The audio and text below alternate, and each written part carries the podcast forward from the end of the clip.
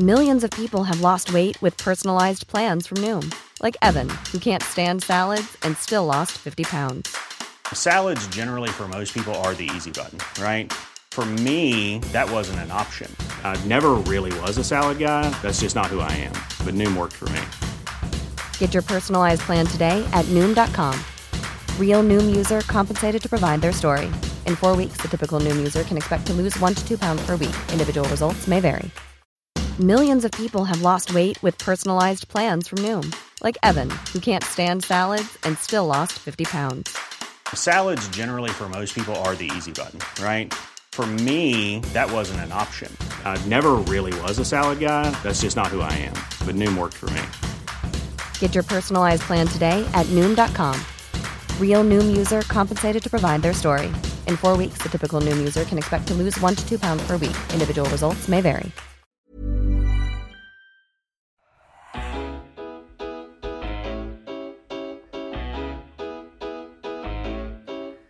Hello, I'm Chris Wynn, and welcome to yet another special edition of the Roker Report, where today we take you back 30 plus years, uh, which which is frightening, to probably my favourite era as a Sunderland fan. Today we have a player who came through the ranks in Division 1, Division 2, and Division 3 for Sunderland over the course of seven years, making well over 300 appearances between 1987 and 1994.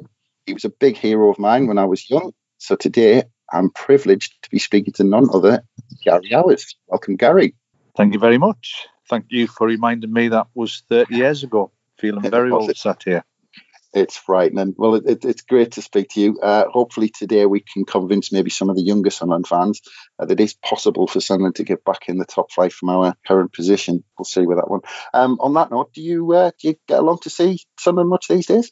Well, not as much as I'd like. Um, I've got to be honest. The two boys who were both born and raised in Bristol are sort of follow Sunderland avidly over the years. We, we, we got along to the, the League Cup final against Man City, been to one or two away games. Portsmouth last year, final at Wembley again against Portsmouth. Swansea a couple of seasons ago. Seems a lifetime ago in the Premier League. Yeah. Uh, that was that was a great victory that night. And uh, recently, uh, because of our location, we, we went along to the Bristol Rovers game, stood on the, the terrace, the open end with with the Sunderland fans, and uh, rather disappointedly uh, witnessed the the 2 0 defeat. So we, we, go when we can. Obviously, I work on a Saturday as well. I sort of I cover Bristol City for BBC Radio Bristol. So um, the the actual times when I'm available to, to go and watch Sunderland are, are quite limited, but still follow them week in, week out. Everybody down here is talking about the the Netflix program, but I can't bring myself to to watch the first one. And I, I feel the pain, and um, I've watched the first two of the second episode, so um, let's see, let's see. Yeah, I went through it once. I don't think I'll do it again. uh, I'll, I'll, aim for this to be the last time I mention current events. But uh, how are you coping with the lockdown? Uh, like everybody else, you, have got to get on with it. You know, we've, we've all been set a task by the government. We've got we got to stay in and you know protect lives. I think it's an important message. None of us are enjoying our freedom being taken away. I, I, think the thing for me a couple of weeks ago, we all football was was was life and death, and uh, here we all are now sat indoors with with nothing to do, watching the, the terrible events unfold in front of us on the TV, and we realise that maybe football isn't as important as we think it is sometimes. Although you know we're all missing it. The thing that it is important, I think, is is in terms of our emotional psychological and, and mental well-being. We all need that that football fix. Makes us feel good sometimes. Um, makes us feel bad a lot of the time, but um, we need it, and hopefully this will blow over, and um, we'll all get back out there again and uh, be able to enjoy our football again uh, on that, let us go back to when football was the most important thing in the world. And uh, what I'd like to do is start from the beginning. I think I read somewhere it was George Herd, who was the uh, youth development officer at the time. He spotted you playing for Chester Street under 15s and brought you to the club. Yeah, right? I mean, it was different then in them days. It's it's not like now. If if you get spotted now, the I mean, the you know kids are going in at six and seven and staying there all the way through until they're playing the first team. That that wasn't the model then. You could you could sign for a club when you were 14. I think I'd, I'd been away. I'd had a few trials. I'd been to Coventry, Notts County, Middlesbrough for some reason. You know, it just shows that them clubs were represented in the northeast, which was a was a bit of a hotbed. Sunderland had spotted us playing for for Chester Street, probably against Sunderland boys. I think. I think probably Lee Howie and Steve Howie and, and people like that were, were playing for Sunderland and um, went along to training. George Herd asked me to, to sign for Sunderland, and um, I was there all the way from, from 15 until I left. I think when I was was 25 or 26. It Was it a difficult decision because I think I'm sure you grew up a Newcastle fan. Well, I did, and I, I you can't help where you're born. I always say that. I was I was, I was well travelled actually. My dad, who left home when I was young, was in the army. I think we'd, we'd sort of we lived in Lincoln. Sister was born in Lincoln. We'd lived in the barracks in Newcastle somewhere. Then sort of moved around um, Winlaton, Beaconlough East, which was in Gateshead, and then sort of settled more really later on in, in Birtley in Washington uh, at around the age when I when I signed for Sunderland. So uh, lots of Newcastle fans around in the family. But like I say, when you when you stay with the club as long as I did, and you know, put my heart and soul into it, it's often levelled against us. But you know, Sunderland Sunderland Rose, my club. So, uh, what were the what was the Sunderland kind of youth setup like at the time, and who were your biggest influences when you were coming through? Well, I mean, George Herd was was was a great guy, very enthusiastic. There was a there was a Sunderland lad, a, a youth coach called Ian Hughes, which he was a very good coach at that time.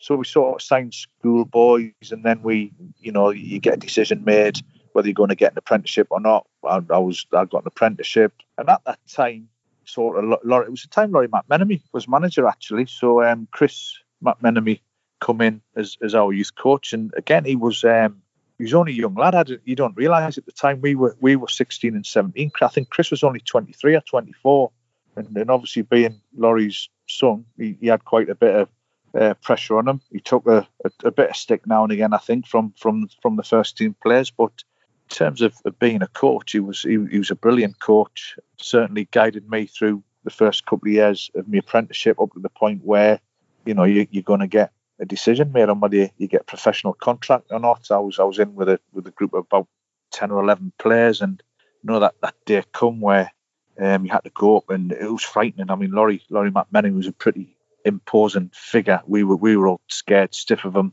You know, ex sergeant major. Things weren't going great, and and you sort of kept away from the first team, if, if I'm honest. And um, to to go and sit in his his office was was quite daunting. So we up up we went one by one the other lads were coming down in tears. It, it wasn't to be for them. They, they all had the dream shattered. I went up and um, I must have done all right. He, he offered us a two year contract. Were you ever close to getting involved in the first team under McMenemy? Because I seem to remember you got an injury as Sunderland were relegated. Yeah, I, I, I, actually, he said I would have those those clubs because I know when Dennis Smith come from York, the first thing he said was, "I've been trying to sign you on loan for for, for two hmm. years to play in this first team." So I'd actually there was a there's a there's a friendly I think up at Bishop Auckland. They got beat. I mean they, they couldn't win a hmm. game and they, had gone to play this this game and they got beat. I'd, I'd featured in that.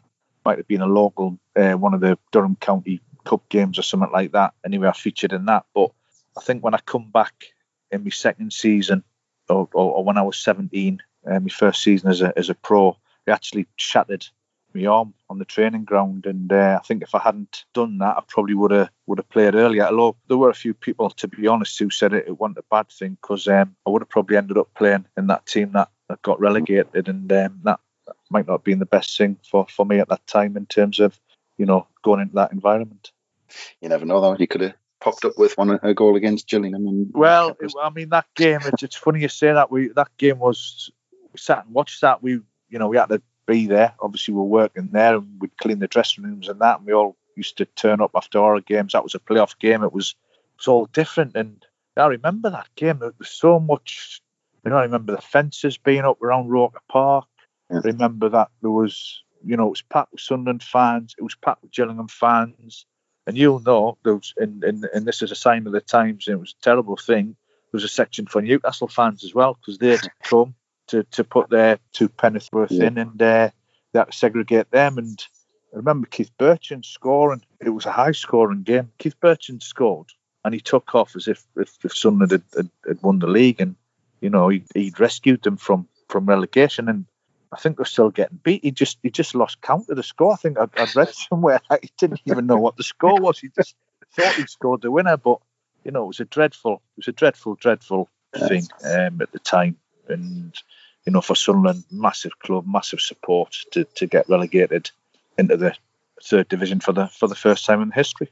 What I wanted to ask you about the end of that season because Bob Stokoe came in. I mean, did, did he have any impact on on the club or on you, or was he just not there? No, he didn't. And I've got to be honest. I mean, I, he's a legend. You know, I've, I've, I've seen all the, cup final stuff. 1973. Still see some of them boys. They're they're they're proper. You know, Jimmy Montgomery, Bobby Kerr, people like that fantastic people, great club people, great, great individuals. Couldn't speak highly enough of them. And I never really ever seen or met Bob Stokoe. I don't, I don't think, other than he'd, he'd been around. Obviously, he was around the club now and again. He'd, he'd, pop in, but thinking back, it was, it was sort of, I think it was something done to try and lift the crowd, try and get a bit of belief in the crowd. It was, he was a figurehead. I think he'd probably been out the game a long time. He, he took Chris in as his assistant, I think he, he knew more. You know, he, he knew more about the players that had been left behind by his father. I mean, it, obviously, it didn't have the desired effect, but in terms of dealing with, with the young players and that, I think he, he was there to concentrate on the senior players and, and somehow try and perform a miracle to, to get them out of that relegation playoff game, which obviously he couldn't do. Well, it ended in uh, it did end in relegation, and uh, it appeared from the outside that summer that kind of Dennis Smith walked in and picked the club up by the scruff of the neck. I mean, was that the case when he first joined? He did. I mean, he, he did, and and, let, and let's be honest. You know, I, I, everyone, Lawrie McMenemy got slayed at the time, and and he was in terms of my relationship with him, and I didn't have a, a, massive one, but he knew who I was, and and he was good to me. He recognised that I had something, and, and he gave me the chance to stay there. And obviously, when he left, he left me in a position of having having a two year contract obviously as well. His son Chris had, had been influential in my development. Dennis walked through the door pretty much straight away. Small squad, loads of young players in the team. I mean, I mean, it's incredible. You you go through the. I look at some of the team photos, and there's only like 16 or 17 players on the team photo, and I think, where where's everybody else? Like you look at the team photos now, and there's like 30 or 40 people in them. But um, you know, we we took off. I think we had we had five preseason games. I think we, we won them all, even though we were. I think I remember. I think we played Riot and Harrogate. And, you know, we weren't like going and playing great teams, but I just think it was quite clever. He got us together quickly. We we got a bit of confidence. I, I was involved in the games. You know, I'd started coming to pre-season. There's no way that I thought that at the start of pre-season I was I was going to make me my debut in the in the first league game. That was just you know it wasn't on my mind. I was thinking about trying to hopefully at some point break into the first team, maybe catch someone's eye in the reserves and and, and, and get a loan somewhere in the league. Yeah. But um, you know, we got the opening game against Brentford, and pretty early in the week, he he told us I was going to be playing, which was which was unbelievable. Yeah, I was going to say so. You know, obviously Sunderland now in the third division, opening day of the season, fifteenth of August, nineteen eighty-seven. You make your full debut for the club. Uh, you're 18 years old. It's away to Brentford, and we win 1 0 through a goal from Keith Bertschin. I mean, that must have been. Yeah, you allowed to celebrate that one. That was a that was a winning goal. Thankfully for Keith. Actually, that's a good that's a good point. That I, I've never thought about that. He might have scored. Uh, could be a quiz question, and unless yeah. anyone scored after him, he might have scored the last goal in the second division and the first goal in the third division. Yeah, I mean, what what are your memories of, of, of your debut that day? Well, we travelled down overnight. I know that we stayed in a hotel beside Heathrow because in the morning we got up at breakfast. I think I might have shared a room with John Kay, and it, it was just the, the, I remember the aeroplanes. You know, we sat outside and the aeroplanes were going across one after another, and they were like, you only seemed like they were 200 feet above the hotel. So God knows how I'd slept the night before. but I just remember it being really, really hot, uh, very hot, and I played left wing, so I'd, I'd, I'd found myself position left wing somehow, being quite a tight game. I remember Keith's goal, soaring header, if I remember correctly, and then I mean the last thing I remember, I think it was probably 76 minutes or something. I got this pain in my calf, which I'd, I'd never had before, and it was it was cramp, obviously the, the nerves and the dehydration and, and the occasion it got to us, and I, I, I think I probably went off I'm not sure. I think I probably went off after about 76 minutes with cramp, but went off feeling very, very happy with myself. And I think I earned my first appearance bonus and my, my first win bonus. well, you were joined that day. You mentioned you shared a room with John Kay. I mean, it was he made his debut that day, and so did John McPhail. So th- these were players that Dennis Smith started to to bring in. And I mean, look, with those characters we just mentioned, I mean, football was a very different place back then. was that oh, was that a difficult dressing room to come in at, at that age? Do you know what? That, it's that was the best thing. Like you, you talk about the football, the games, all of that. For me, the best things it, it was it was the team spirit. You know, them lads. We, we did everything together. We went everywhere together. We spent hours on the bus traveling. We spent hours in each other's company in hotels, staying overnight.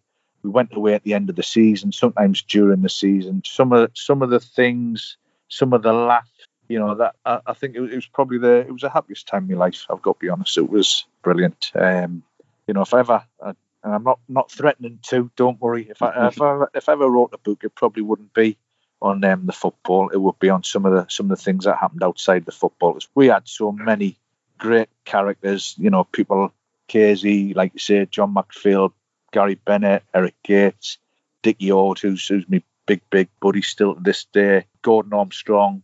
Later on, Don Goodman, Anton Rogan, all them people that that you know, it was just and, and Dennis and Viv um, and later on Malcolm, they were they were behind that, and, and and that was, I think that was why we did have some success because because of the team spirit. And actually, the sad thing was when it started to fall apart. That was that was maybe one of the reasons why it did because you know that spirit just sort of just started to, to whittle away a little bit. We'll come on to that. But actually, if that's the case, if there's going to be a book like that, I mean, that's a book that has to be written, in, in, my view. I think uh, in this lockdown, you should, get, you should get started. For permission. yeah, I mean, but just talking about your debut, because uh, we're third division, and I think Sunderland might have experienced this last season. Was there a lot of pressure on Sunderland kind of winning that day, just getting into the third division? We're a big club. Nah, we, we need to win he never put any pressure on us, Dennis, whatsoever. I, I think the pressure, he was, I don't know whether it was clever or by chance or just what happened. There was a lot of young players in the team, like I said before, lots of local lads. There wasn't any pressure. We it was it was an honour for us. It was a privilege. The support, support's brilliant now. The support back in them days was was scary. You know, we, we when we went away from home, five, six thousand at home. We were really well supported, so we just wanted to win. We, got off to a good start. We hit the ground running, and um, we, we got up there pretty pretty quickly in in the proceedings and, and stayed there, you know, all season, which was good.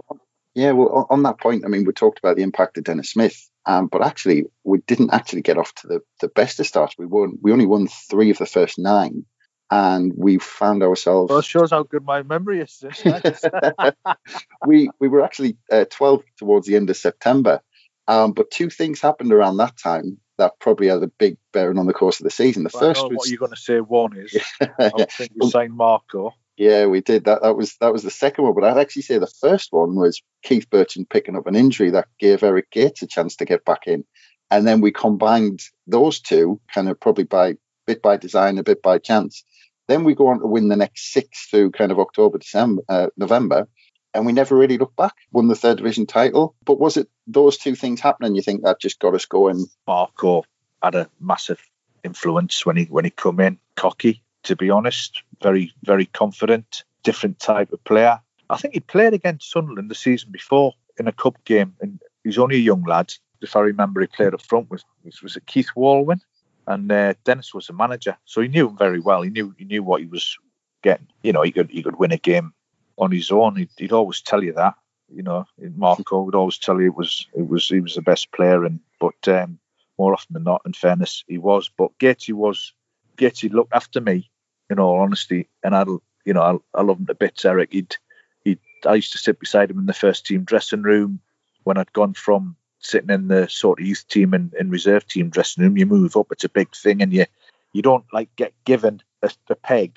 You've got to go and find one yourself. So you sort of like, it, well, in fairness, it was a little bit easier in them days because because you're getting rid of most of the team from the season before, so there was lots of space in the dressing room. But I picked one, I think, in between Eric and, and Reuben Agboola, and Eric sort of took us under his arm a little bit and uh, he spent a lot of time with us, talking to us. And fair play to him because he, he'd been there. He'd come from Ipswich, big reputation. He'd been an excellent player, played in Europe with Ipswich, top quality player, played for England, and he'd had a tough time and he stuck it out. You know, he stuck it out. He showed his character. He showed what a, what an excellent player he was. And obviously, I think they were good for each other because if you got the ball into Eric's feet, which you had to, because that, that's he made it easy for me. He used to say to me, and he said the first thing he'd say to us, which is, when you get the ball, all I want you to do is look for me.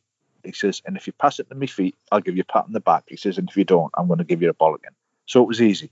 So I thought, because he could moan Eric as well. So I'd get the ball and I think I'd give it to Eric, and everyone would give it to Eric. He'd get in the half turn. So I had them big calves because he used to get kicked in those days off the off the centre halves. And he'd get on the half turn and he just flicked it in behind the centre halves. None of them were ever as quick as Marco. And, you know, Mark would, would end up smashing it in the back of the net. And it, it sounds pretty simple and straightforward, but I mean, that's if you see lots of the goals, I'm sure that's that's how they play out.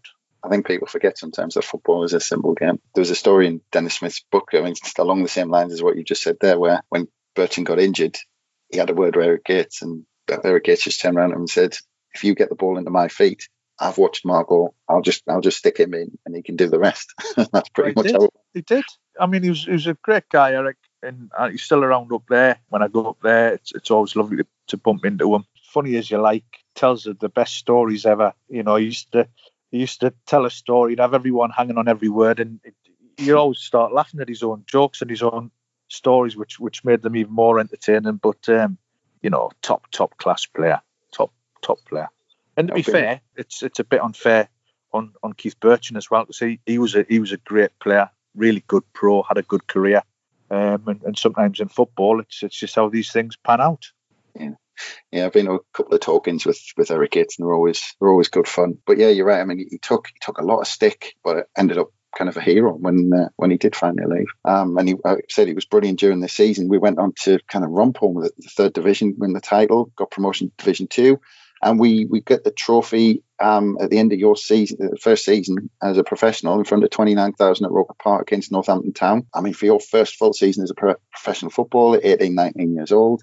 You started 43 games in all competitions uh, that season. So, I mean, that's a pretty special start to your Sunderland career and a great way to end it uh, at Roker picking up the trophy. It was. Um, I have to admit, I, I was disappointed because I, I broke my foot towards the end of the season, and it cost us a lot. I think I'd been called up to one of the England youth squads, so I missed out on that, and I, I, I missed out on on the Northampton game. Obviously, full house, and I, I've seen a few pictures and sat sat on the dugout, and uh, you know, and again in those days, it, was, it used to be the manager, the physio, the assistant, the, the assistant manager, the coach, which was Buzzer, and the and the sub. I think there was only one sub. There Was only one sub in them days. It's incredible, really.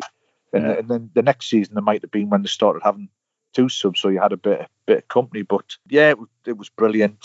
And, and and you don't realise it to win a league. It, it any even though we were a massive club, we were expected to to win it. It's a massive achievement to win any league. You know, you you've got to play all them games, small squads. The squads are really small. You've you've got to spend a lot of time on the pitch. I don't, I don't know. I, I don't get the modern game where they get rested because they're tired. The when we only had one sub, the, the sometimes the sub never got on, or you, Yeah. you never seem to get injured. Or if you had an injury, you played through it. Where now they've got umpteen subs, and you know they have to make so many substitutions. It's it's it's incredible when you think back, really. Well, actually, you mentioned that that Northampton game. It was uh, Richard Orden, John Cornforth on the bench, and you know, three one up, party time. We're going to get the trophy, and Dennis Smith doesn't bring either of them on. That, that was he's probably trying to save appearance money. Probably going to cost him a few quid and win bonuses, so he's probably trying to save it for the chairman. Yeah. But no, I mean, if you think, goodness me, Dicky must have been probably 17, and Coney must have been a year older than me, probably 19 or 20. So it just shows how young a squad we were. Well, I mean, what an achievement though to do that first time of asking. Um, I know you, you did have some good senior pros like we've mentioned, Gates, Bennett. I mean, Agboola was in there, McPhail was in there, Frank Gray, another Uh, yeah, excellent player. Frank Gray, um. Ian Hesford in goal. But you know, you're mixing that up with you know, likes of yourself, the likes of Gordon Armstrong, Marco Gabbiadini, Colin Pascoe came in late in the season. Um, there's some, I mean, John Kay was what 23, 24 at the time. So I mean, but a fantastic achievement to bounce straight back up.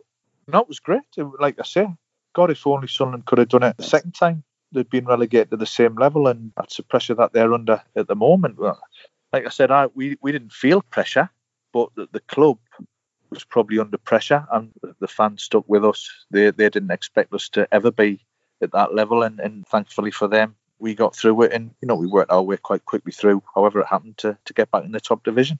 Yeah, I think as big as the achievement just to bounce straight back up into the second division, the following season we kind of consolidate our position in Division Two by finishing 11th, and we had a had a kind of a flirt with the playoffs around Christmas, but kind of fell away to, to 11th. Um, and you have a second season in a row where you play over 40 games in all competitions. So now you've you've made almost 100 appearances before your 19th birthday. Uh, Gordon Armstrong, who's a year older, has played about 150 games before his 20th birthday, which is pretty amazing. Well, it, it is. In the modern game. It is. And again, if, if you relate that to the modern game, you won't see it. It, it doesn't happen. And, uh, you know, I sit back, I'm sitting here in my garden now, and it seems like another life when I played football. You know, you said it was 30 years ago, but you know, it was, it was pretty amazing. I, I tried to sort my my lad, my youngest son, he's he's just got his first contract at Bristol City. He's just got a three year contract. So I try and explain to him that when I was his age, I was I was playing in the first team for Sunderland every week, and he, he can't believe it. It's unbelievable, isn't it? I mean, but do you think that for you, for like yourself and on Armstrong, do you think that was too much football at that age? Looking back now, yes, but no. I mean, we didn't have any option. We wouldn't have had it any other way. We wanted to play every week. I mean, the thing was now is I played till I was 34 in, in the league. If it, if it was now, if we come into the game now, we, we both wouldn't have played as many games at that age, but we probably both would have played until we were 40 because we used to, you know, we weren't just putting it in on a, we trained so hard. Every training session was like a game. You know, we were running our cobblers off during the week and um, weren't resting, and we probably did overtrain. But um, you know, it was you had to you had to learn on your feet. We're young men. We got through it. We got we got help from the senior pros, which was amazing. When you think of some of the like you say, people like Eric Gates and, and Frank Gray helping you, we, we were fortunate, and um, we, got a lot of experience pretty early on in, in our careers. Yeah, an amazing amazing amount of, of football. But uh, going into the following season in Division Two, we finished 11th the season before. Um, Newcastle and Middlesbrough came down to join us from the first division. They were relegated. There was Leeds in there, West Ham. There was some big clubs looking at getting promoted back to the first division that season. By this point, we've added Tony Norman and Colin Pascoe, uh, who were the kind of big signings all since we were in the third division. And then we had Paul Hardyman during that summer. But was it that season? Was it a clear aim to get promoted, even though we'd just been in the third division? I, I don't know. I don't know. I don't think. I don't recall ever having a meeting at the start of the season where anybody ever said, right, we've got to win promotion this season or we're going to try and it was like we were never put under that pressure. We are always under pressure because of the size of the club and the supporters craved that we got back to the top division because because of the proud history of the club. I suppose it's one of them stupid things you see in, in football is that we just we wait for the games to, to come around and we just got on with it when the games come. You know, there were times during those first three seasons where once we got on a roll, that's when we were at our best. And I think that probably happened that season towards the end of the season, if I remember. Well, early that season, we went out and signed Paul Bracewell. Just how big a signing was that for the club that season, and what impact did he have on your game that year? Well, I've got to be honest, he, he had a big impact on me as a person. He, he was another player who, who did a lot for us. I'd had a few problems at home, and he you know, there were times when I was actually staying with Paul. So that was I was always thankful to Paul and his wife for for sort of uh, looking after us during that difficult period. He was a quality player. We'd, we'd seen him obviously feature for England. He'd struggled with injury. He was very much his own man, and I don't think he'd ever mind me saying that. He sort of looked after himself in terms of how he was as a professional. So he kept himself fit. He ate the right things but he was also quite ruthless as a person, and he, he wanted the best. He wanted to play in the best possible team. he had high standards. There were, there were, times when, when everybody probably didn't appreciate some of the things he, he did or said, but he was an excellent player for Sunderland and, and had a massive influence at the time. He's one of the best midfielders I've, I've seen play for Sunderland. Um, and for, for somebody that couldn't run, goodness it, it was in, if he could ever if he could ever run in his life, he would have been top top class. Yeah, so you see the old videos of when he played for for Everton, and he's he's almost like a Frank Lampard type. He's kind of box to box. He was he was the Yeah. first in the box, almost ahead of the strikers. I mean, if he didn't get injured, I mean, Yeah, yeah, he's a had terrible, terrible ankle injuries, and uh, but it, it was again credit to him how he, he got himself. He understood his body. He knew what he could do and what he couldn't do, and um, he managed that. Yeah, well, around that time, actually, um, you're also called up to the England under 21 squad. So, how, how was that experience? Was it um, Dave Sexton at the time? Yeah, Dave Sexton being called up. I, I, I was really unlucky on, on that front, to be honest. I'd been called up the season before for England under 20s. They were going to play in the under 20 World Cup in Brazil. I think Marco Marco might have went actually.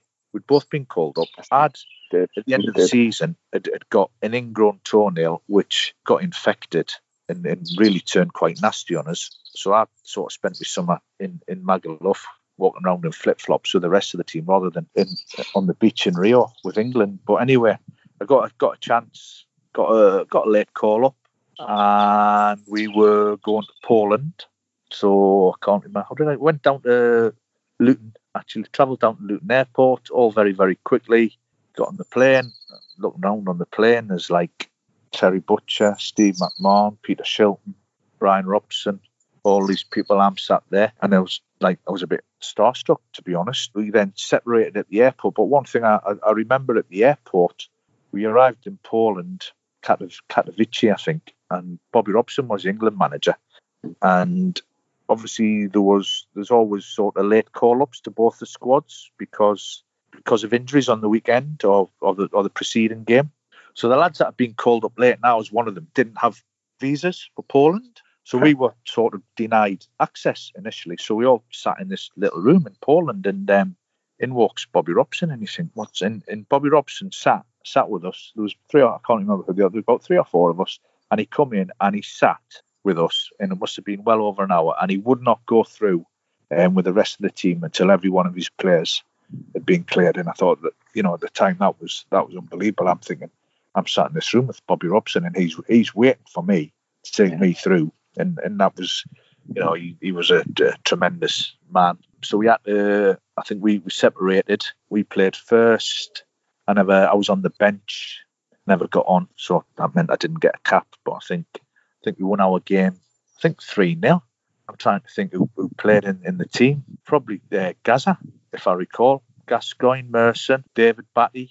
Think I shared a room with Brian Deane, or yeah, with Brian Deane in, in Poland for one night. Um, and I can't remember much more other than the fact that we had to go to the, the, the full the senior game on the next night. And I think England had to get a point to qualify for the World Cup. We arrive in this stadium, and obviously the, the, the Polish are going absolutely mental, like proper in those days, proper football hooligans everywhere. We get off in all our England and basically attacked with straight away with, with wooden planks and everything. So we get put in this in the stadium inside the ground in the middle of all the Polish supporters fearing for our lives and it was it was unbelievable and we're watching the game. If Poland had won, they would have went through instead of England. And I think about 20 seconds left, one of their midfielders had a shot from about 30 yards, which smacked across Peter Shilton's crossbar. If had gone in, England would have been out. But they got the point, I think, got through. And um, think it's fair to say that some of them senior lads sank a few drinks on the way back. Um, I think Gazza taking a, a like the Baileys at that point and, and entertained everyone from the front row. But it was it was sort of a famous flight, I think, in terms of Bryan Robson got up halfway through the flight and um, made a speech, sort of pretty much nailing the British sports press who were all sat at the back of the plane. So uh, probably eating a little bit of humble pie because uh, the abuse that they'd levelled it at Bobby Robson. Good timing for being in the under 21 squad. You got to see all that. Well, it was like I say, you take it all in.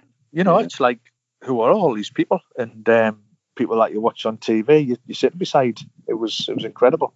That was the game. I'm sure that Poland game. That was the game after the Sweden one when Butcher had, was all kind of covered in blood and had the headband on. And sure that was the game before that one. Um, but yeah, and, and also that year, just I think it wasn't that too long after the under 21 call up.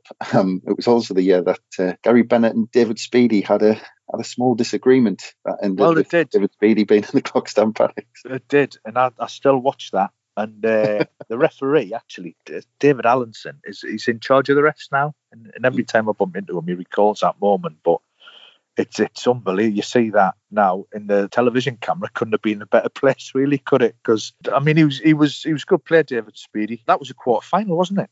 That was I think that was yes, it was League Cup quarter final. Again, it shows how close we were to, to getting some success. We, we we should have we should have beat them that night. Obviously, that that happened. Speedie went into the clock stand paddock, and uh, him and, and, and Benno were sent off. Actually, it had it had big consequences for me because in the second leg, oh, it was a second leg, it was a replay, wasn't it? It was a replay. We we went Yeah, to. Highfield Road and pretty early in the game actually I'd gone for a ball with David Speedie. So there was a bit of aggravation. It was never like he wasn't singled out or it was like just be aware he'll he'll try and suck you in. And I, I, I brushed past him, I won the ball, and as I brushed past him, I stuck my arm out. He went down like a, a sack of, and I got a red card. And then obviously went down to ten men. I think we lost five 0 We lost Yeah, we five did. 0 I got I got battered by Dennis. Obviously, fined a couple of weeks' wages, but um, yeah, that was a big big disappointment. Yeah, it was a big game. It was a good crowd as well and, at Roker. And yeah, Well, again, it was it was done you know never gets spoken about ever really. You think that that was that was a quarter final. What's that? The Yeah. so we were you know we were very close again. we had a pretty awful record in the League Cup, and that, that was pretty much the closest we got for about 20 years. Well, I think. not that all because I'd been the final in 1985. We, I was a schoolboy Yeah, at the time. We'd, we'd all travel down to watch that, and um, see another another disappointment at Wembley for Sunderland. we'll, we'll we'll come on to, we'll come on to another Wembley appearance in a minute because we'll get to the business end because we, we ended up finishing uh, sixth of that season, of course, and that means the playoffs. Now the playoffs are always huge, but this time our opponents were Newcastle United in the semi-finals. They finished third. It was billed as the one of the biggest games between the two sides in history, and I wouldn't like to imagine the build-up in the modern day. But how was it back in May 1990? Well, it was it was, it was brilliant. Just how it worked out. It, it was unbelievable, really. The- I mean, there's always that rivalry, but in terms of the, the games itself, how the games panned out, the, the first game was was very very tight, very very tense, pretty violent at times. I would have to say there was there was quite a few well contested tackles all over the pitch. Yeah. Um, I mean, there's there's there's there's one on YouTube.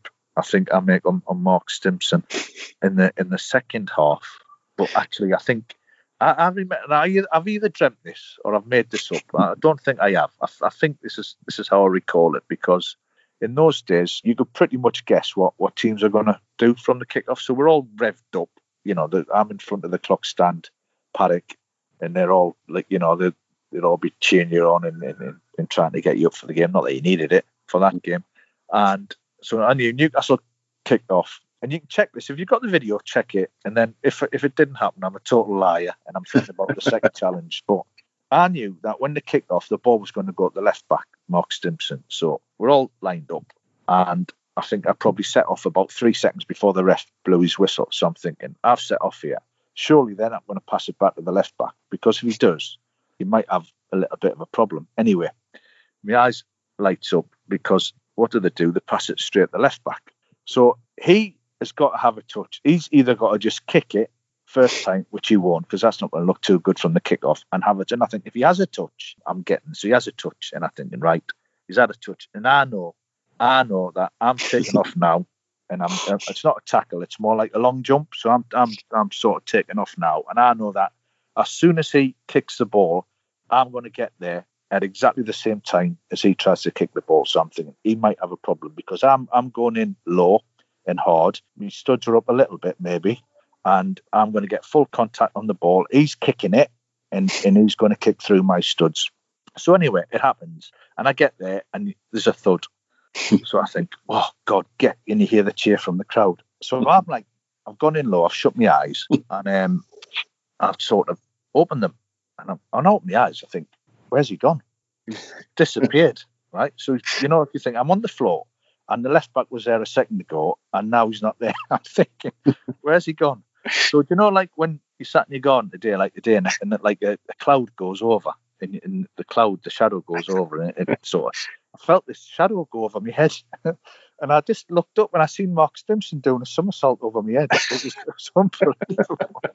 And I think, well, that, that was it. Probably, I've, I've probably got put put a marker down early in the game. But there was um there was another one exactly the same in the second half, but the ball was bouncing, and it, it was him again. And and to be fair, he, he went for them both. And when when the second game come round, he, made sure he got a couple in on me early. I tell you, but As did. just time and you, you get on the ball and there's you know thunderous tackles that that were part of the game then, but you wouldn't see them anymore now. You'd, be- you'd be sent straight off. So that anyway, the first game everyone knows we, we got a late penalty. John Burridge saved it. Paul Hardyman then sort of trying to kick John Burridge's head into the back of the Fulwell End. Got a red Yep. card, and we were come off nil nil was it? Nil nil, and going to obviously go to St James's Park and and get hammered oh, and we had to listen to that for for a couple of days. Actually, just on that, I've read somewhere that after the after the first leg of Roker, kind of you could hear the Newcastle players celebrating as if they were already through. And Well, a, few players from the time have said that really fired you up kind of straight away for that second leg. I, I couldn't say that I recall that. I'd, I'd think that they would have been well happy with getting a draw. Yeah. You know, you would be, wouldn't you? You know, that you think always think that's the hard part done. You always fancy yourself at home. Actually, I bet you if you look at Newcastle's home record that season as well, I bet you they hadn't lost many at home. Mickey Quinn scoring for fun. Mark McGee, I think. But our away record that year was incredible. Yeah, but we, you know, we've been on a run, like I said before. I think we'd, we'd gone into them games on a winning away from home for fun, you know, and, and spirit was spirit was high. We're having the time of our lives. Obviously, this is this is crunch time, isn't it? So I remember the night. What I remember, horrible night, pitch like awful, soaking wet. You'd think would it be played in in the modern day? We go out there, get off to a good start. I think it was down the right hand side. I sort of chased the ball, just got there, we bounced up a little bit awkward. I managed to hook it in. Gatesy, who who hadn't probably hadn't scored. I don't think he hadn't scored for a few games. Gets on the end of it. He's he's delighted. We get off to a good start. You know they they tried hard. It, we, we actually we we we were excellent. I think we played excellent. We defended excellent.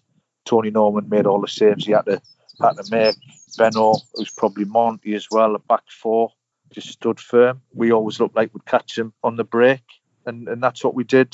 Obviously, the second goal, if you see it, is is is that typical Gates Gabbiadini combination that we are talking about earlier. I think gets played into Eric. He just flips it behind. Marco pace and power, and it's it's all over. Unbelievable. We we think we, we, we're through. We we probably you know we knew we were obviously, when I say that, we weren't anticipating what happened next. We probably were because we'd been told that there's no way that you're either getting out of here alive tonight, boys, or winning the game. So on the come, sort of, they're all running on towards uh, the losers' end, where all the, I mean, the Sunderland fans, that end, that end, I, that, I don't know how they got all them Sunderland fans into that end.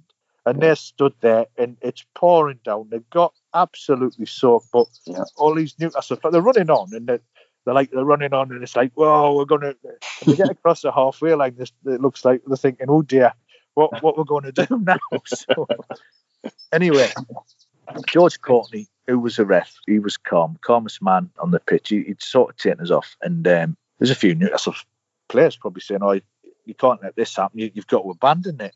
Mm. And George Courtney, and I've said it before. and I, he says, listen, I'm going to stay here he had the ball behind his back. He said, I'm going to stay here all night. He says, I'm not bothered if there's no one in the ground when we finish this game, but we're going to finish this game.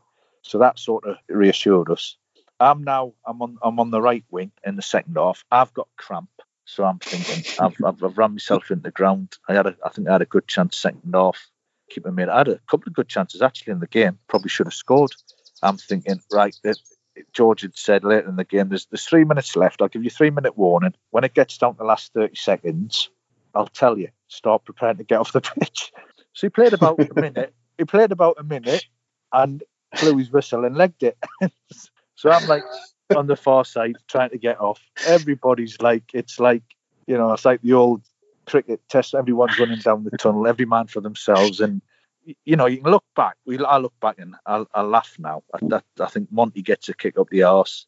Uh, one or two of the other lads get get the, the sneaky clip round the ear. I think I got off. I was quite fortunate. I got off unscathed. And um, you know, you go into the dressing room, and uh, you know, it was just an unbelievable place to be. Best best dressing room I've Yeah. ever been in ever. After after a game, it was, you know, we'd we'd done it um, not only, you know, we, we were, we were going to the final. Not only we were going to the final, um, we had a chance of promotion. We, we'd done it by by beating Newcastle. And the worst thing about it was the fact that the police wouldn't let us back out. They wouldn't let us back down the tunnel, probably for our own safety.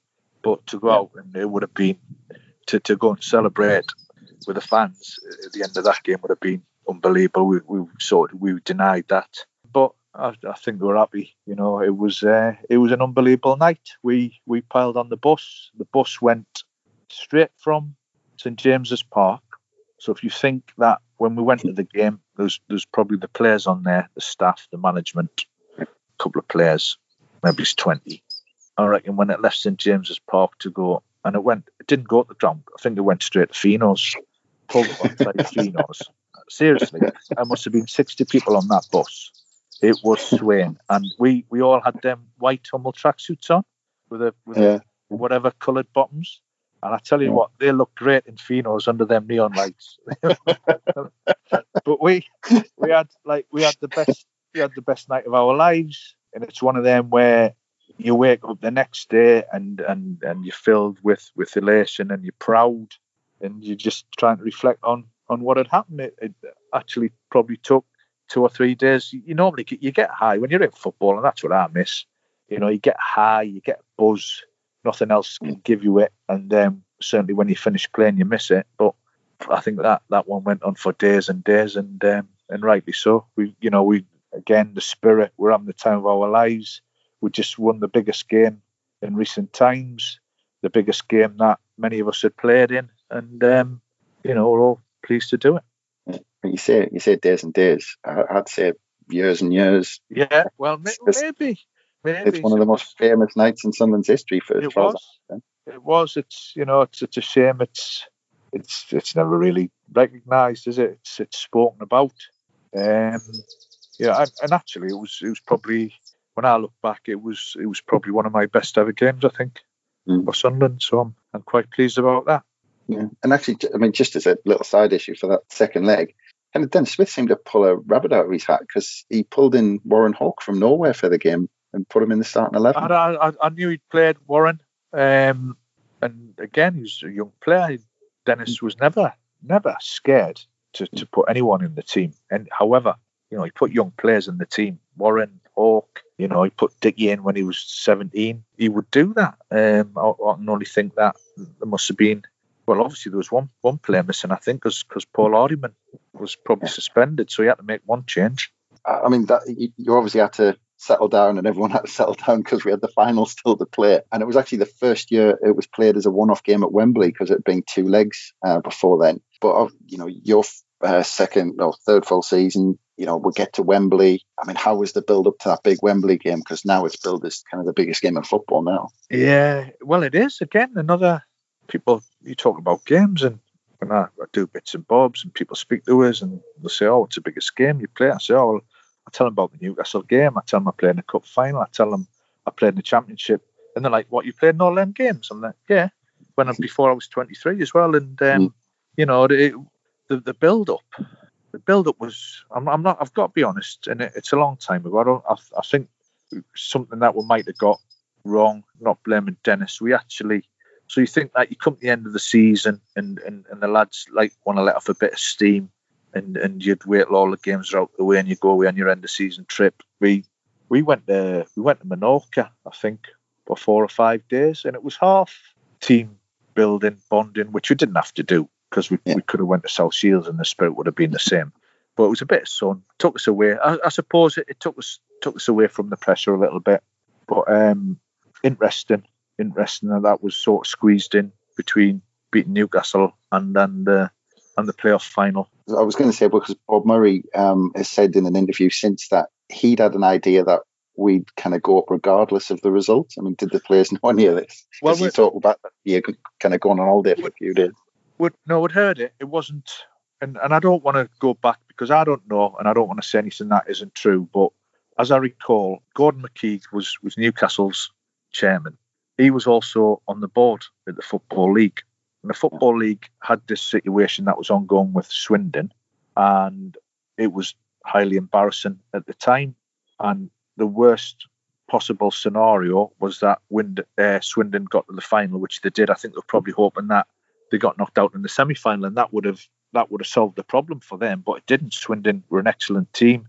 They got through the final. They're still left with this this argument. And if I say that we hadn't heard rumours, I'd be lying. But we, we did sort of have an inkling that, that the winners of the Newcastle Sunderland game would have a chance of getting promoted if Swindon got got demoted. And, I mean, that's that's how it turned out. But who knows what was going on at the time? We yeah. still had to go and play the game. Yeah, well, in, in the game itself, uh, really early on, Colin Calderwood went right through Marco, and he ended up kind of hobbling around for most of the game. But we we just didn't seem to get going in that game, and then got uh, beat through a deflection of Gary Bennett. Probably could have been kind of a lot worse if it wasn't for well, Tony Norman. We did, we didn't perform. We and and in fairness, it's all right. Say Swindon were excellent. Swindon passed it like no other team passed it back in them days. I think there's a lad in midfield, Ross McLaren. He'd get the ball, he'd just switch it to either either fullback or wing back as it was, whatever system they were playing. And and we really laboured. Tony Norman was was outstanding. Steve White, who actually probably missed about six chances. I live about 200 yards from him now, would you believe? so I don't speak to him loads, but you know it's really bizarre when you think that all those years ago we were, were playing against each other, and um, he could have won it by himself. Tony just pulled off save after save, which kept us in it. You know, it was it was nil nil. The game was was going on, and then I think, as you say, it was a deflected shot, scrappy goal. Really, bit of an anticlimax. Yeah, yeah. We we got beat, feeling rather sorry for ourselves. Long season over, nothing to show for it. And then pretty quickly after that, we we got a got an inkling, or we got a something. The news broke that Swindon were out and, and we were going to get promoted. I found out on, on Ceefax, I think. there was uh, there was there was There's talk. No Sky of, News in them days. No, no, no, none of that. There was talk of because I think Newcastle were trying to go up, like you say, because they had a, a, bit of an in, and uh, and I remember Ron Atkinson on the coverage for the World Cup was because Sheffield Wednesday were relegated, and he was saying kind of on St Greaves, I think he was saying that they should uh, they should stay in Division One. But I mean, how did you find out that you were a First Division player? I got a phone call, or it was on the news, or it was just it just seemed to happen. It was one minute we were sat there all feeling sorry for ourselves. The next minute was go and get your white tracksuit on again and meet in, meet in Sunderland somewhere. and, uh, let's start the celebrations. But yeah. I mean, it's difficult. It, it, was something that I don't think it's happened since. Probably won't happen again. Well, maybe it's not. Something similar might happen because of what's going on at the minute. But we were at the time, you know, we, we were flying at the end of the season. We were the team in form. I'm not saying that that means that we deserve to go up, but you know, we, we felt like we'd, we'd finished the season successfully. It was obviously disappointing to lose against Swindon, but you know, we were fortunate, and you're never going to turn that opportunity down. So we all got on with it. That's it. You, you know, a first division player, and we were going to the first division, which is which is pretty incredible considering we were in the third division what three years earlier. Yeah. Um, I mean, the, the, job Dennis Smith did, and the, the, other thing to it as well. I mean, from the third division. I mean, I think you've kind of touched on it a little bit as well, but all the way up to the first division, it was pretty much the same group of players that did all that. Yeah, same young lads having the time of their life playing for one of the, the biggest and the best clubs in the country, best supporters, and um, you know we just again we, we just got on with it. We we, we played hard. We we we had a little bit of success, and we, in fairness, when when we had the, the chance to enjoy it, we did. We made the most of it. Like I said, that that group of players made friendships that, that lasted a lifetime. Really, really good times. And, and you think, where am I now at this 22, maybe 22. Really, really young, young lad, and um, playing playing every week for Sunderland. Unbelievable. Early in the season, I mean, our first two home games that season, Tottenham Hotspur, who have Lineker and Gascoigne fresh from Italia 90. Then we play Manchester United at home, and you get the first goal in a 2 1 win at, at, Roker Park, um, with Gary Bennett turning into uh, Pele in the last minute to win it. I mean, you, you got good memories of that day? Well, I have, but I should have scored the first goal against Tottenham. You know, that was a massive game. Gazza just signed for Tottenham. I think I got put through in the second half, 1v1 with Erik Thorstvedt. And I, I just nicked it and got there before him and just it just it went the wrong side of the post. But I should have scored. Uh, I think Gascoigne he hit the hit the post with a free kick at some point in the game, and then obviously you think bloody hell, we just got a point against Tottenham. So that that gave us a bit of confidence. we should have won. You look at the game you're playing next, you're thinking, well, we'd lo- I mean, to be fair, we'd lost at Norwich, hadn't we? We'd lost at Yeah. Norwich opening, we'd lost 3 2, you know, come back in the game after being out of the game. And then you think, we've got Man United next. Like, oh, and again, just you, you're playing against lads, Bruce, Pallister, Ince, that you'd, you'd been watching on television for a couple of seasons, and now you're playing against them. I know you play against one or two of them in your earlier days in, in the youth team or reserve team games. Now it's for real. The goal again, I think cross from the, the left hand side. I was I was coming in from the right. I thought I'm just gonna just gamble, we just run into the box and see what happens. And and uh, got on the end of it, header, whatever, it goes in, and I'm running off. Even when I see it now, I think I've just scored against Man United. What's, like, what's going on here? It's it's like I've just scored against Man United, Yeah. and and then I think they obviously equalised. And I- I do remember that they really got going, Man United in the second half, and, and, and we were we were struggling. We were like they, they really took control of the game. We were working hard, and, and that was, you know, one of the, the, the themes. Oh, that was how we, we did work hard. We, you know, when we were successful, no team worked harder than us. We, we had a lot of players that, that covered a lot of distance and, and put the yards in. And, and that, that goal, Benno, Benno's he's a great friend of mine and um, fantastic footballer, centre half. You know, ahead of his time when he played a ball playing centre half. That goal, it, it's still one of the best goals I've ever seen. You know, the comport. He's, I mean, he's on the left wing. You have to ask him what he's doing on the left wing for a start because he shouldn't have been there. So it's probably he must have thought he was on a night out again and got lost. so he's on the left wing when he should have been centre off, and uh, he flips it over the lad's head, and then you're thinking, well, what's he gonna? And he, you know, he picks his spot and bends it in the corner. It's it's it was unbelievable goal, and and obviously a great great victory. Well, I'm, I'm actually sitting here. I've got a big, um, got a big framed signed picture uh, of Gary Bennett stroking the ball home. Have you? That, that goal.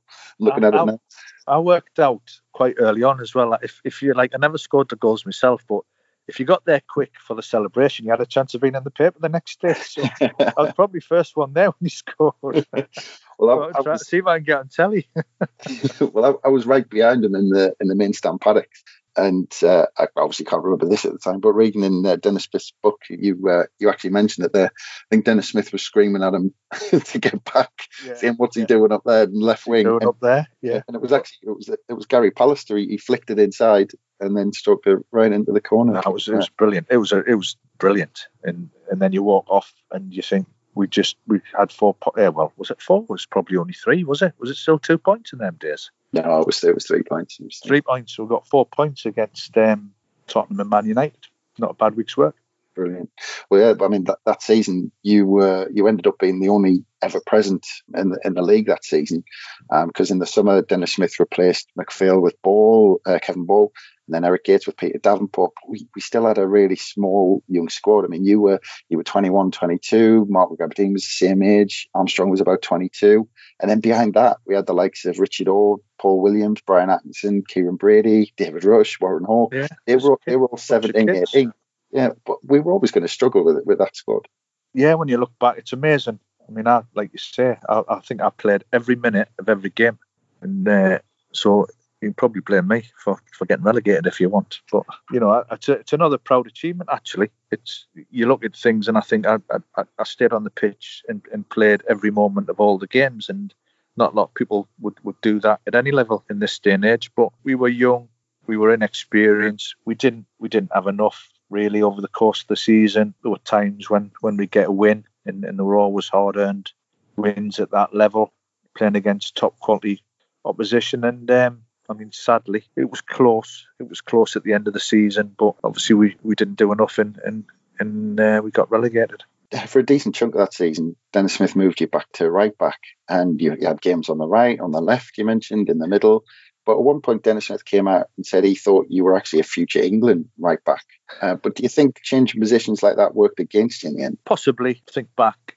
Like I said, I made my debut on the left wing. So for Sunderland, I played left wing, right wing, right back, centre midfield, and uh, I remember playing left back against Crystal Palace and John Salako one evening. You know, I, sh- I probably should have stood up for myself a little bit more because I was, in, in terms of having games under my belt, and I, I probably could have went and said, "Look, I, I want to play." I always felt my best position was was in the middle of the pitch, and, and when he come out and, and made that statement, I probably hit the ground running, give them something different. We weren't really playing wing backs at that time, although they weren't far away. If we were playing sort of wing back position at that time, that might have suited us. But I, I basically, I was I did what I was told. You know, I wanted to play. I was asked to play in different positions for the team and, and for the club, and um, often I did. I mean, you, you kind of touched on there with kind of wing backs, but one comment I wanted to make about those that side with under Dennis Smith is especially in this season in the first division, we always played good football under Dennis Smith. We had a lot of people commenting on on how you know well we played the game that year, and we just attacked. I mean, was that always the message from? I can't remember ever. I can't remember Dennis ever going into a game and saying we'll try and get a draw or we'll. And I, you know, he he, he believed in his team he made you feel good and, and Buzzer and then Crosser as well when he was involved.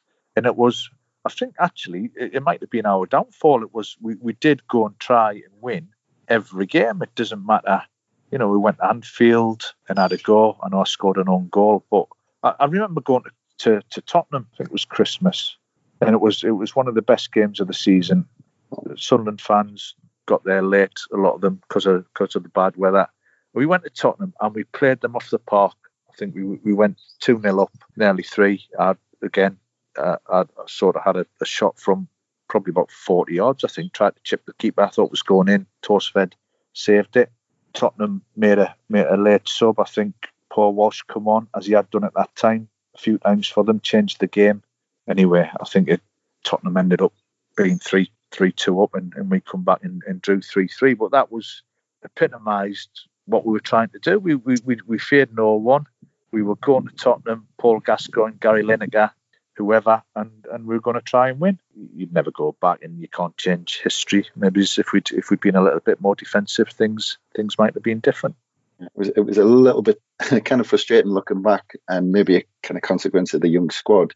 But it, there was a, someone made a comment about something that season, uh, that season, saying uh, we lost more leagues than Inspector Clouseau because we uh, we actually managed to lose eleven games that season where we took the lead. Well, it shows that we were trying to win games. Yeah, and it's the first time I've ever heard that, so that's that's really interesting. And um, again, just sort of backs backs that up. If if we'd been a different type of team, maybe history might have been different, but it's not. Get the final day of the season, and we still we still had half a chance of, of staying up. But I think I think what happened was I think the fans showed the appreciation to the players and and Dennis Smith and the backroom staff that day.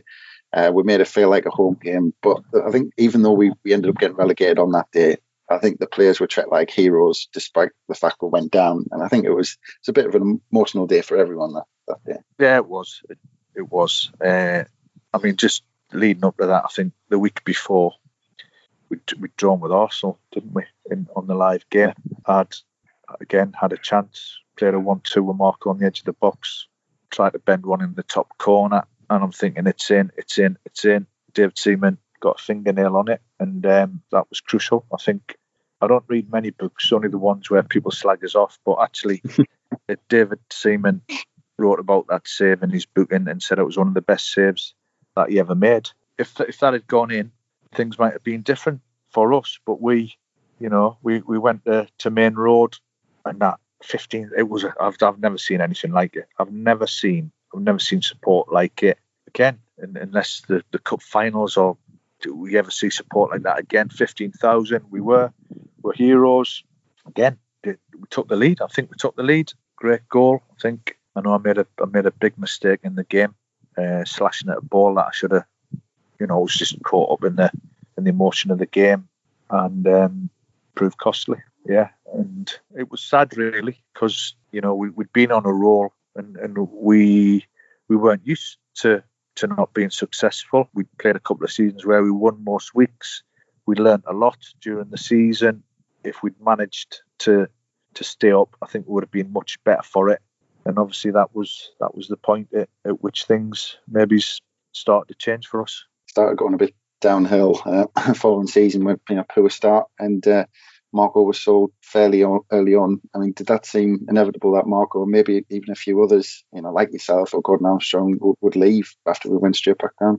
Yeah, I never, uh, you know, there was stuff going on, and I'd never asked to move. I'd never, I didn't have an agent. I wasn't, you know, Dennis had looked after us. I, I knew that. Actually, when Marco went to Palace, I'd, I'd been dragged in.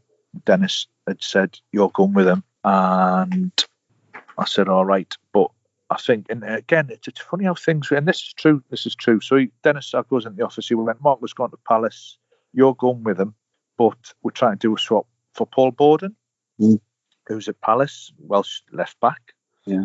Fair enough. Anyway, that lingered on a couple of days. He says no, he won't. He won't come to the northeast. Paul Bodin, and anyway, two weeks later he signed for Newcastle. but I play golf with Paul now. He's, he's another one sort of down this way. He played for Swindon, so he's sort of my golf partner. And and I asked him. I said, by the way, I says when I was going to come to Crystal Palace and you were going to come to Sunderland and you didn't come and my move broke down. Why did you not come to Sunderland? And he said, I never heard a thing about it. so I don't know what was going on. I mean, I have, I'd also seen Steve Coppell over the years. He, would always said to us, yeah, I did try to sign you once. And uh, a few others have. Howard Wilkinson, I remember saying he tried to sign us when he was at Leeds. There was there was plenty of speculation, but I, I stayed. Didn't want to go. I, I'd signed at one point, I think, a four year contract, and then and committed committed to Sunderland. Dennis Smith was sacked just before Christmas, and it, it came after a bit of a fallout between him and, and Viv Busby um, before uh, Dennis Smith left. But did that have a huge impact on the squad? Because you'd come through all that kind of promotion and disappointment and celebration with the two of them, and then that partnership split up.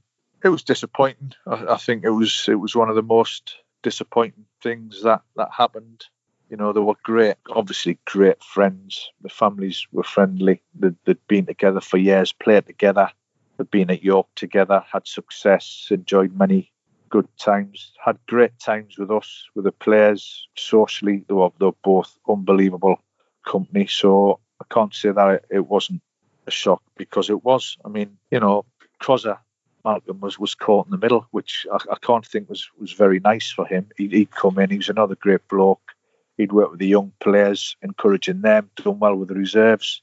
And I think pretty much one day Dennis had decided maybe you listen, you don't know. Um, when you sometimes you think you've got to change things. We we'd been used to winning. We obviously weren't getting the results. Maybe Dennis felt a bit under pressure, and Dennis being Dennis, like we've already said, he was never scared to make brave decisions he'd put young players in, he'd left players out, and, and he made another brave decision. Yeah. Well, the whole decision around Dennis Smith seemed a bit strange because he just signed Don Goodman, John Byrne, and Anton Rogan. Um, but then a couple of weeks later, you know, he's got these new players, and then a couple of weeks later, he's uh, he's got the sack. Yeah. But did the squad kind of were the squad surprised, or was the writing on the wall? Do you think everyone was shocked when you know, for, for Dennis and, and, and Viv to fall out. Well, I'm not saying they did fall out, but obviously the one minute they weren't together, the next they're not. Of course, everyone was was shocked, but you know, you go in, you get on with it. Malcolm was a good coach. The sessions are different. It's a different voice. You know, there wasn't a problem there. The new lads come in. I have to say, three brilliant lads. Don, who's done very well for himself, end up sharing a room with Don. Anton, who I still speak to, and, and John Byrne, three three brilliant lads, and um, they, they got the obviously there was plenty of banter flying around. They they're getting rid of the manager that had that had bought them, but they they sort of you know they stood firm and. Um, again, they were, they were part of, of what happened next and, and, and a little bit of success on the way to, to playing in the cup final. Although, unfortunately for Donny, he was cup tied, so he missed out on that. You missed out on a lot of that because you, you didn't play in any of the cup games except the final. Nah, you're wrong because I played against Port Vale. Ah. If I remember, I played in the would have been the third round. I played yeah. against Port Vale, which obviously we won. Yeah. Uh, got uh, so you'll have to start uh, sack your statistician. I'm done. That's me finished. I was at that game as well. I was at that game as well. Fake news. um, yeah, well, I did. I got, I just, I got, I got an injury. It was obviously it was an injury that no one, one knew much about at the time. People wanted to operate. I didn't do any, have an operation. I, I chose rehabilitation. Very, very frustrating period. And in the end, I was, I was sat about doing however many sit-ups a day. Like I had the best six pack in town in them days. I think that's all I did. All I could do was sit ups. I think Malcolm just had been sent home, and uh, Malcolm by this time, I think, was uh, caretaker manager. He, he just rang us up one day. He said, "What are you doing?" I says, "I've been told to rest, stay off my feet. I've done, I've done nothing for like, I hadn't trained for weeks and weeks." He went, "Do you feel all right?" I went, "I feel all right." He says, "Come in tonight. We're playing Ipswich. I'm putting you on the bench." I'm like, "What?" Like I've, I've been sat at home anyway. He did, and uh, we played Ipswich at home, and I think come, I come off the bench and I think I set a goal up straight away and sort of just got got chucked back in, got through straight back in, played a few games um, towards the end of the season, and then obviously all this is going on while think we were fighting against relegation again. We were struggling in the league, but we had this thing going on with the with the cup. The lads had been on this brilliant um, cup run. I'd, I'd, been to all the games again. The, the spirit in the camp was fantastic. We'd we'd started travelling to away games on the train, and that was all part of the experience. The lads had the, the we used to listen to the Pogues on the bus at the end of the game, and we'd all be having a sing song and a beer, and you know, got us to the final. Obviously, got went down to Bisham Abbey again. Things that happen that you think, oh, I tell people, I think you're making this up. So we, we travelled down to, to Bisham Abbey, and we're watching what's that film? Um, you're all under arrest. Naked Gun Naked uh, oh, right, yeah, cool. So we're watching that. We're watching that film all the way down. We're having a little, we're having a little after that, and, and we get to the having our evening meal. And the bloke, the star, Leslie, is it Leslie Nielsen? That's him. Leslie yeah. Nielsen sat on the opposite table to where we're, we've just been watching. This is true story. we're watching, and one of the lads goes, "There's that bloke that's out the film, Leslie Nielsen," and he was sat there having a meal with someone. He'd come over and he had a chat, and we give him we give him a tie, and he obviously he arrested us all. You're all under arrest, which which got a little bit of a giggle. Um, actually, it wasn't the first time that happened. We'd, and the same thing happened. We, we played Stoke away, and we'd watched we watched Chubby Brown on the way down. We get the hotel, and Chubby Brown walks down the stairs. I can't tell you what he said to us. but it's just like them things like you see you see people in hotels. But anyway, mm. sort of off the subject a bit. We we go down to Bisham Abbey. I'm sharing with Don, done suspended, cup tied. I've been put with him at the start of the training session. Maybe looking actually something that just flashed across my mind there. Probably might have been a bit of thinking somewhere that would put them two together. They're not going to be playing when when I when I just think back all of a sudden. But obviously went went down there. I'd, I'd played the last league game of the season. I think I played the last couple of league games. So I thought, well, I've finished the season in the team. I'd like to think I've got a chance although obviously he'd had different teams in the cup and, and all those lads that were less fought that had been playing in the in the cup games would have would have been disappointed if they'd been left out. But went to Bisham Abbey. I actually picked up an ear infection again. Had a couple of days in bed, really really painful, bit bit off colour. And then it was later in the week. I think Casey, in fairness to him and, and the mark of the man that he was, he, would had a calf injury and he, he put his hand up and it would have been easy for him if he could have played in that game, he would have. So it must have been bad. He would have like pretty selfless, really, what he did. Amazing if you think about. it. He got a chance to play in the cup final, and he declared himself unfit. And uh, I, I, probably did benefit uh, from that.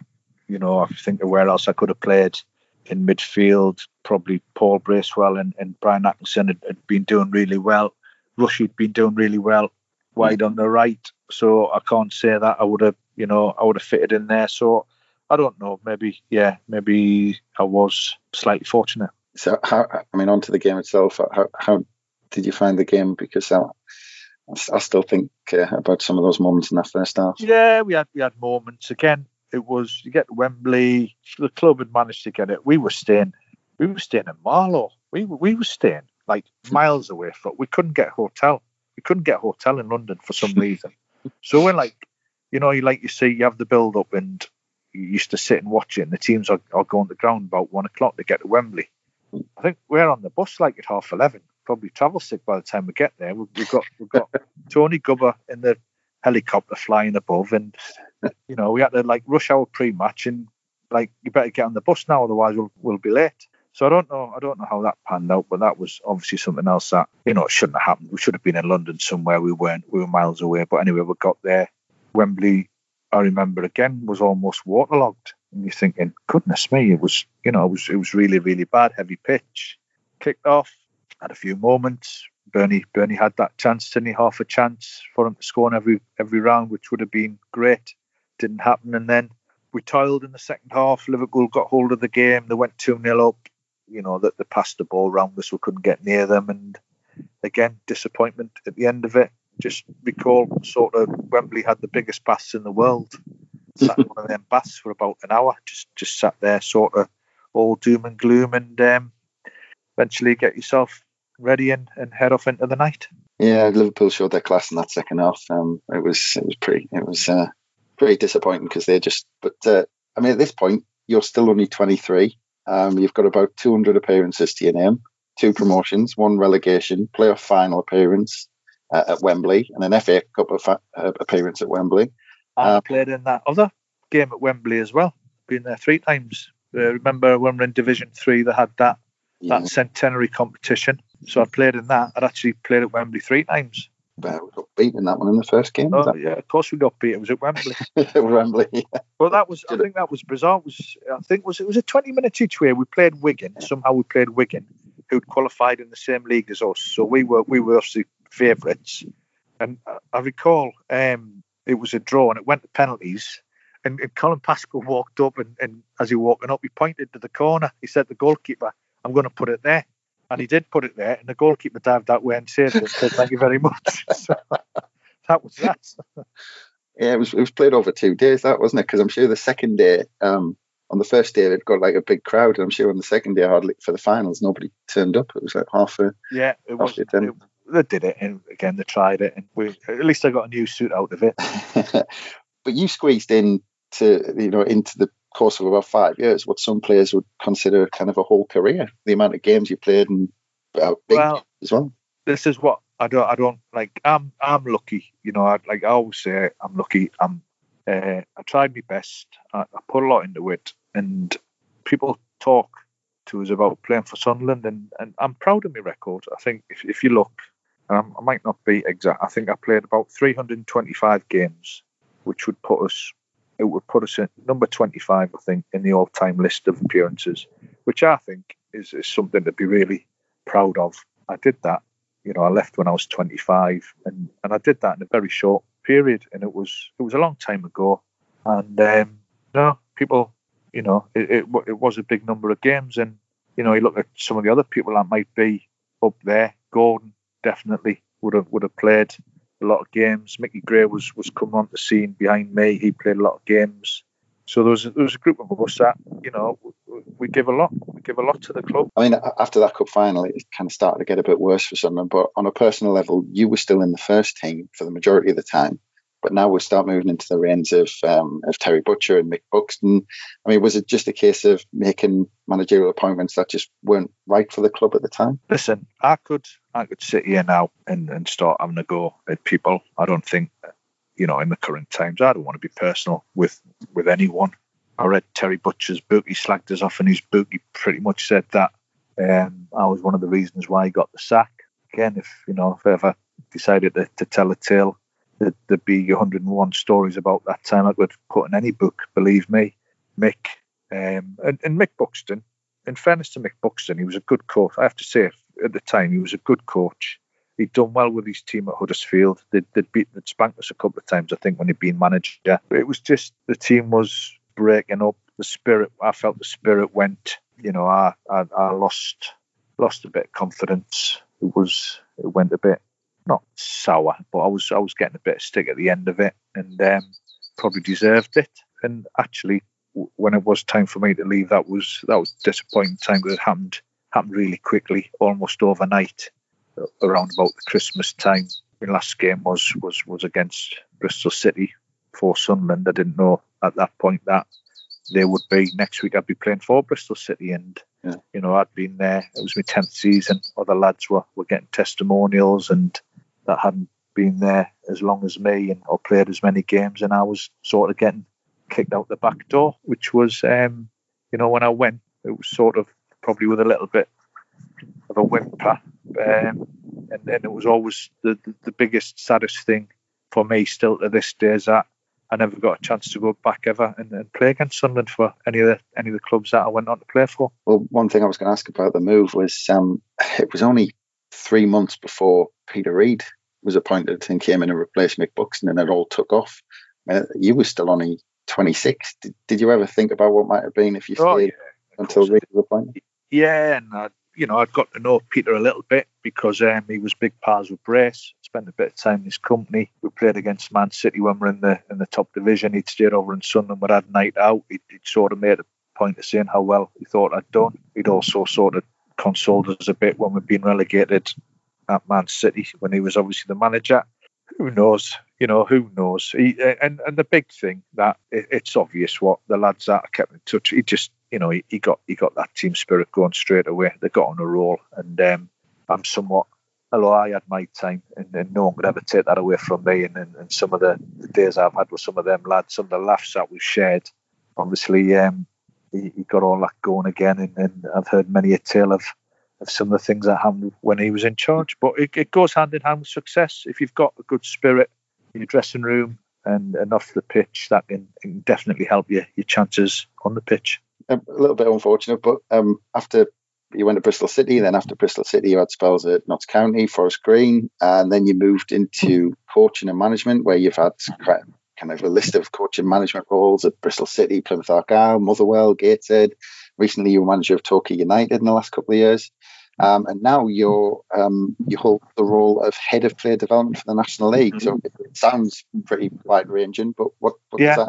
Well, it's basically um, what I've done in the last year quite quickly is, is set up 22 new licensed academies for National League clubs, which is a new concept. I've also started two new divisions for National League clubs in the north and National League clubs in the south, which which we'll add to um, when when football returns. So it's it's given really the, the clubs at that level the opportunity to develop their own players, young players, which is really important. You know, they don't have the resources, they don't have the finances. Some very good people working at these clubs, by the way, very good coaches and some very good young players. So that's the aim of that sort of role. Uh, behind that, there's a situation where any of these young players that are under 18 can be poached, if you like, from the bigger clubs for nothing. So we're looking at ways of trying to make sure that it's a more level playing field and that clubs at that level, non-league level, which are developing their own players, are compensated or rewarded in some way if, if the bigger clubs come in and sign their players. But I mean, I've always I've always been in football. I've, I have lots of experience. I've been manager, assistant manager, uh, head of recruitment, chief scout, head of community, head of coaching, youth team manager, academy manager. So I have I have lots of lots of experience, and um, like I say, I love the game, and then hopefully I can stay in around it as long as possible. Do you miss the dressing room and the kind of the training pitch? Oh God, yeah, yeah. Uh, I mean, this is a different role. I, I spend a lot of time on the on the road by myself. There's nothing like the banter in a changing room.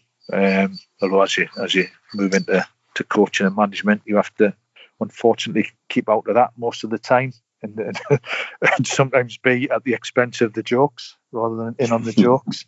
But yeah, it's you know, it's a lot. I always say it's like it's like having two lives in it. Which it's a long time since I played football. I just I don't go around shouting about it. There's there's you know you travel around the country, one or two people remember you. It's always nice when when someone still comes up here and like you're doing, sort of reminds you of what happened a long time ago. And like I say, I'm deep down, I'm I'm very proud of, of my association, definitely with Sunderland. I, I, only had three league clubs until I was 34, so I, I was always sort of a, a, loyal servant. Everyone got got the money's worth out of us. I played most weeks when I was fit, and uh, and then I went on sort of later in my career to not to give a, a bit back, but to, I didn't mind going and playing for for enjoyment, a little bit more enjoyment, if you like, playing playing in the non-league. Although actually it wasn't because you still wanted you wanted to win every week, and, and there was that frustration that you couldn't do when you were 35 what you could do when you were 20. Well, uh, let's hope you can, you know, we get back to some sort of level of normality soon, and you can you can get back into that role. It's an important role down down in the non-league. But um, just a, a, quick note uh, before we finish. I have in front of me, before we finish, the Sunderland Annual from 1990. All right. So in here, it has a page all about a 19, 20 year old Gary Owers. Oh, so God. of course, I might have seen might, that recently. Vital There's a question on there. There's a question on there, but let's see if it's the right one. Well, uh, let, let's see what, what we've got because a vital piece of information in this fact file is a list of your five favourite music records at the time. All right. Um, I wondered if you fancy taking a guess at, at what you put in there. Um. Well, I love Supreme. Oh, it wasn't in your top five. Was it not? No, Um. when you were 20 year old. Twenty. oh my God. Oh, this is getting scary now. Something by Alexander O'Neal. uh, yes, yes, you picked Criticise by Alexander O'Neal. What year was it? 1990. Yeah. Uh, Alison Limerick, Where Love Lives. Oh, nope, that's not in your top five. Um, this is getting embarrassing now. I, can- I can put you out of your misery if you want. Rick Astley. no, he's not there either. All right, come on then, let's go. You've got um, I Knew You Were Waiting with George Michael and Aretha Aretha Franklin. Franklin, yeah. Yeah, you've got Big Fun by the Gap Band. Yeah, I don't mind that. I don't mind that. You've got Easy Lover, Phil Collins, of Oh, course. God. That's it. I look like him now. And then you've you've got Criticise, uh, Alexander O'Neal, as we said. And then you've got um, Something Just Ain't Right by uh, Keith Sweat. Oh, did I really? Well, I think I would probably just come back from Magalufton and I must have heard that somewhere. no, times have changed. There you have- go. There you go. I might have a read of the rest later on. Yeah, about uh, half past nine, that'll send you off for the night. Well, on that note, I just want to say thank you very much for your time, Gary. As you said, you're a bit of a hero of mine, and I've loved the chance to, to speak to you about all those great times, and, and we all really appreciate it. So thanks for that. Thank you. And just love to all Sunderland supporters. Hope you all get through this tough time. And uh, see you all at the far post.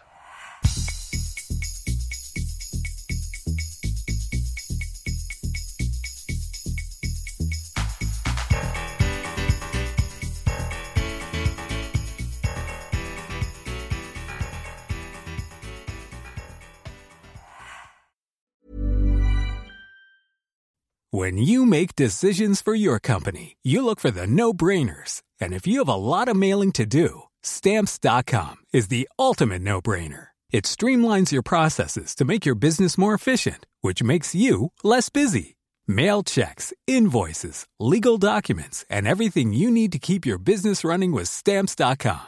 Seamlessly connect with every major marketplace and shopping cart. Schedule package pickups and see your cheapest and fastest shipping options from different carriers with rates up to 89% off USPS and UPS rates. And with the stamps.com mobile app, you can take care of mailing and shipping wherever you are. Make the same no-brainer decision as over 1 million other businesses with stamps.com. Sign up with code program for a 4-week trial plus free postage and a free digital scale. No long-term commitments or contracts.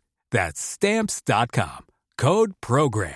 Confidence starts with loving who you are. And when your skin feels nourished and glows on the outside, you naturally radiate confidence from the inside. Give your skin a glow up with Osea's clinically proven Mega Moisture Duo. This ultra hydrating body care features two of Osea's best sellers, Undaria Algae Body Oil and Undaria Collagen Body Lotion. These seaweed powered heroes use skincare level ingredients normally reserved for your face for results you can see and confidence you can feel. Osea has been making clean, clinically proven seaweed infused face and body care products for over 28 years. This luxurious skincare is vegan, cruelty free, and climate neutral certified, so you never have to choose between your values and your best skin. Glow from the inside out. Get 10% off your first order with code GLOW at OseaMalibu.com. That's O S E A Malibu.com code GLOW.